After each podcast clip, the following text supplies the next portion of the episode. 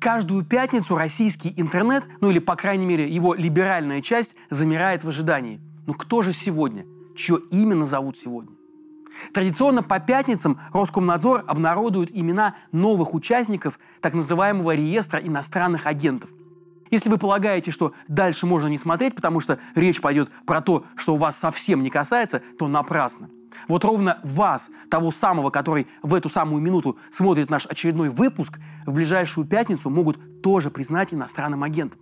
Да как так? Я же не беру никаких денег у иностранцев, да и политикой не интересуюсь, да у меня даже и Фейсбука нет. Удивитесь вы. Не удивляйтесь, это вас никак не убережет. Вот прямо сейчас, пока я записываю для вас этот разбор, иноагентами признали даже Центр сохранения и изучения лососевых видов рыб и мест их обитания. Так называется эта организация. Вот уж правда, враги народа. Но кто такие эти иностранные агенты? Какая история у этого явления? И почему сегодня в этот, по сути, черный список может быть включен любой человек или организация? А также зачем государству так много врагов народа? Об этом сегодня наш разбор. Меня зовут Павел Коныгин. Смотрите нас на канале «Продолжение следует» в Ютубе и в эфире «Дождя». А еще подписывайтесь на наш телеграм-канал, там много интересного.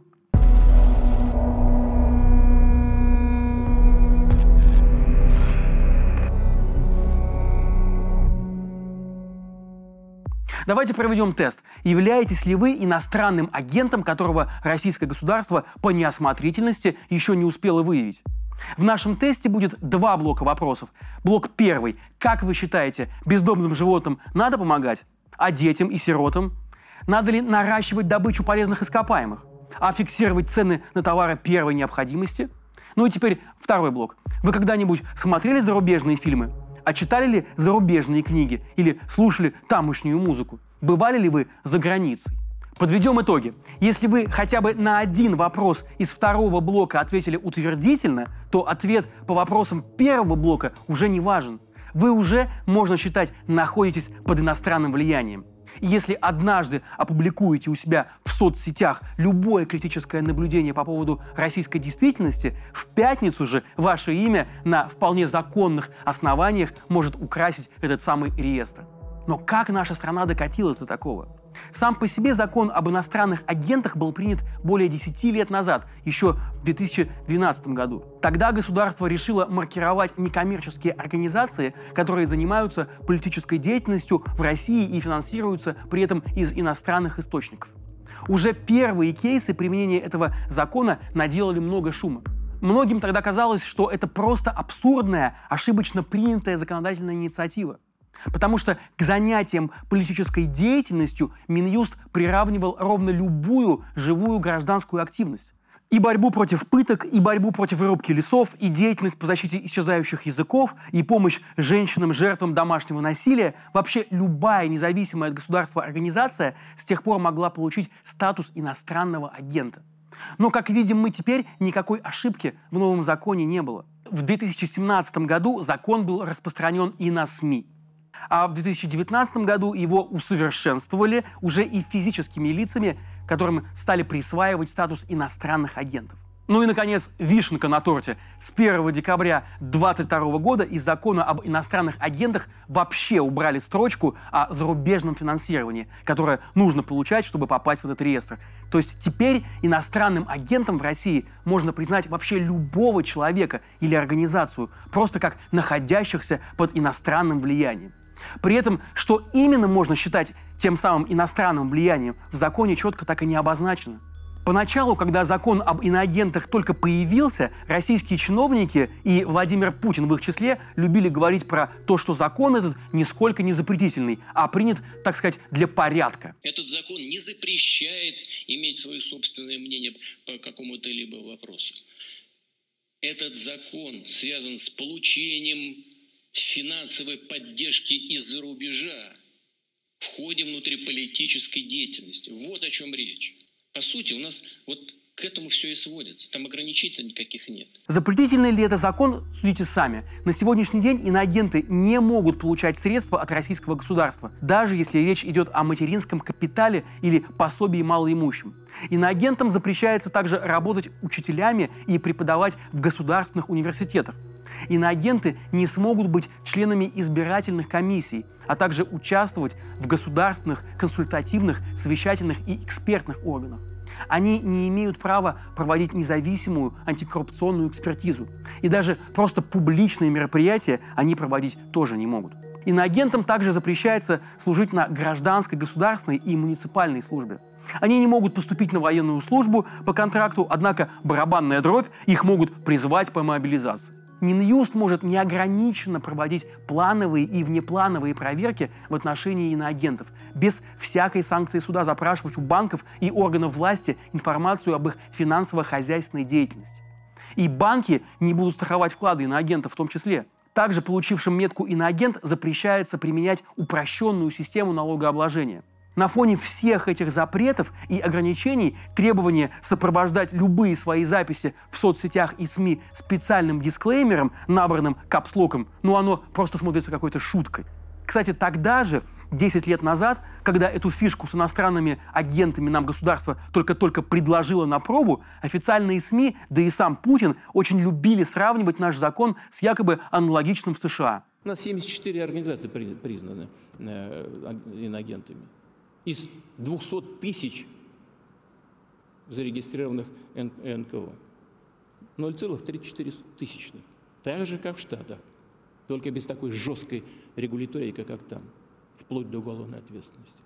Но если разобраться, то различия значительные. Закон о регистрации иностранных агентов или Foreign Agents Registration Act, ФАРА, был принят в США в 1938 году в ответ на пропаганду, которая вела нацистская Германия в преддверии Второй мировой войны. Как в российском, так и в американских законах речь действительно идет об иностранных агентах. Однако дьявол, как мы помним, кроется в деталях. Для причисления к иностранным агентам в США нужно, чтобы физическое лицо или организация напрямую управлялись или контролировались иностранным правительством или организацией. Эти лица должны предоставлять услуги по связям с общественностью или иные политические услуги. В России же для получения статуса иноагента достаточно просто получить перевод из-за рубежа от незнакомого человека или высказать противоположную правительственной точку зрения. В США регистрация в качестве иностранного агента не влечет за собой никаких ограничений и последствий для работы, а в России метка иноагента автоматически делает человека или организацию зачумленными. Что уж говорить о том, что российский закон не предусматривает механизм оспаривания и даже выхода из этого иноагентства.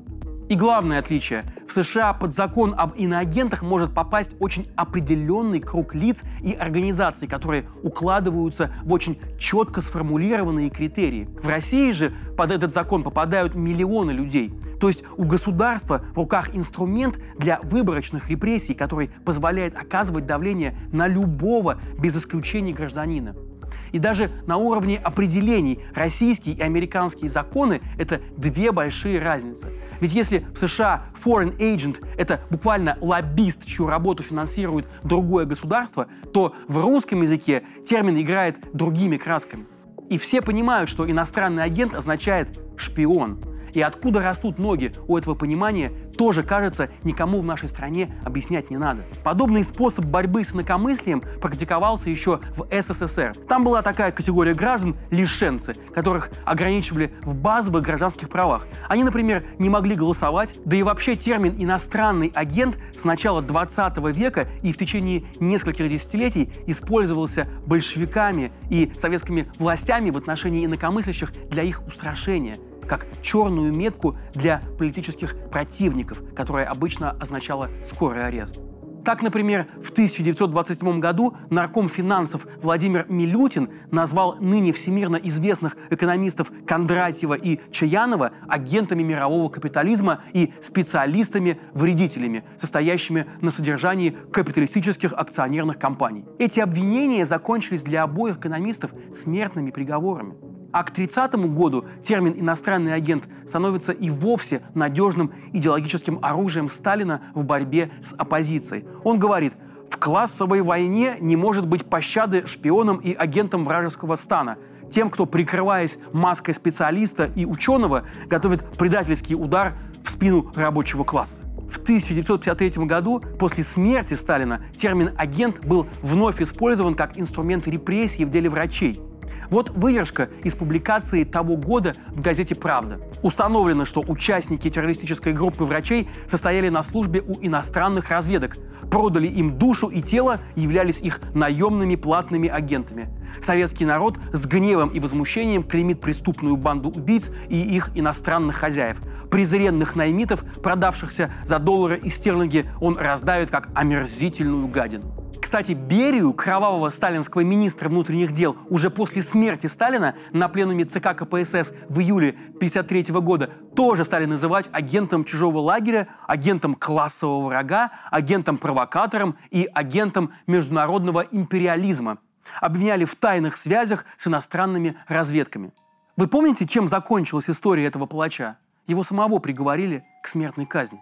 Впрочем, постоянное муссирование темы иностранных агентов в Советском Союзе приводило и к казусным случаям. Так, например, в 1953 году два мелких уголовника Хатмеев и Лутфулин разобрали пути возле станции Щучье озеро Казанской железной дороги. В результате произошло крушение пассажирского поезда, погибли шесть человек. Позже выяснилось, что преступники действовали абсолютно сознательно. Как следует из обвинительного заключения, они ожидали, что после крушения поезда на связь с ними выйдет агент одного из иностранных государств, и они получат от него вознаграждение за совершенную диверсию. То есть эти ребята на полном серьезе верили, что есть шпионы и враги СССР, которые платят направо и налево за подрывы поездов. А если есть спрос, значит есть и предложение. Если мы это сделаем, то шпионы нам заплатят. Про иностранных агентов советское государство довольно быстро забыло после исторического 20-го съезда партии в 1956 году, на котором Никита Хрущев, руководивший тогда страной, выступил с докладом про необоснованные репрессии и развенчал культ личности Сталина. С тех пор агенты куда-то пропали из газетных полос и из речей первых лиц, но вот в 21 веке про них Россия вновь вспомнила. Но почему наша Родина постоянно ищет внутреннего врага? Здесь ответ проще, чем кажется. Всему виной биология. Присутствие внешнего врага, чужого, необходимо для устойчивого существования простейших сообществ. Австрийский зоолог Конрад Лоренц в своих работах доказывает, что механизмы распознавания своих и чужих присущи вообще всем живым существам на всех уровнях биологической эволюции – Бактерия классифицирует химические компоненты среды на притягательные и отталкивающие и реализует по отношению к ним две стереотипные поведенческие реакции. Либо стремится к ним, либо избегает. А гуси, например, знают, что все рыжее, большое и пушистое очень опасно. Казалось бы, почему? Но что делать, если явного внешнего врага нет? Тогда нередко биологические системы дают сбой. Так Лоренс, например, описывает поведение самцов рыб, которые в случае отсутствия внешнего соперника, который бы посягал на их территорию, могут перенести свою агрессию на собственную семью и уничтожить ее. Вот и для Кремля никакое социальное брожение, не говоря уже о революции, не может быть вызвано внутренними причинами. Каждое такое явление в путинской интерпретации – это следствие происка внешних врагов. По мнению кремлевских идеологов, у русской нации есть кровный враг – это некие мифические англосаксы. Но кто это такие, до конца не понимают, кажется, даже и в Кремле. Проекцией англосакса внутри России стала пятая колонна, которая теперь превращена из категории политической в категорию этнокультурную. Это все те, кто ментально близок к выдуманным англосаксам, то есть людям на Западе. По мнению политических социологов, бесконечный поиск врага превратился в протонациональную идею России – Сейчас, наконец, враг найден, и сам факт его существования сплачивает значительную часть населения. Это и не удивительно, ведь российская пропаганда последовательно работает над тем, чтобы представить своих идейных противников не просто оппонентами, а именно иностранными агентами. Данная политическая технология многократно опробована в разные эпохи и в разных условиях. Ведь даже простое отнесение оппонента к числу внешних врагов сразу превращает внутриполитический спор в войну. И вот вам прямое статистическое подтверждение эффективности этой технологии. В страшном 22 году вновь пошло в рост количество доносов россиян на своих соотечественников, нередко даже на родственников и близких друзей. Ну а если допустить на минутку, что Путин и его приспешники правы – Что если среди нас и в самом деле есть враги, которые действуют по научению западных разведок? Тогда боюсь, что все эти неприятности с нашей Родиной стряслись после того, как Владимир Путин пришел к власти. Ведь в 1999 году, когда Владимир Путин еще не был президентом, россияне в ответ на вопрос, кого бы вы назвали врагами России, чаще всего просто затруднялись ответить. Однако после присоединения Крыма в 2014 году в наличии врагов у России не сомневались уже 84% россиян. Продолжение следует.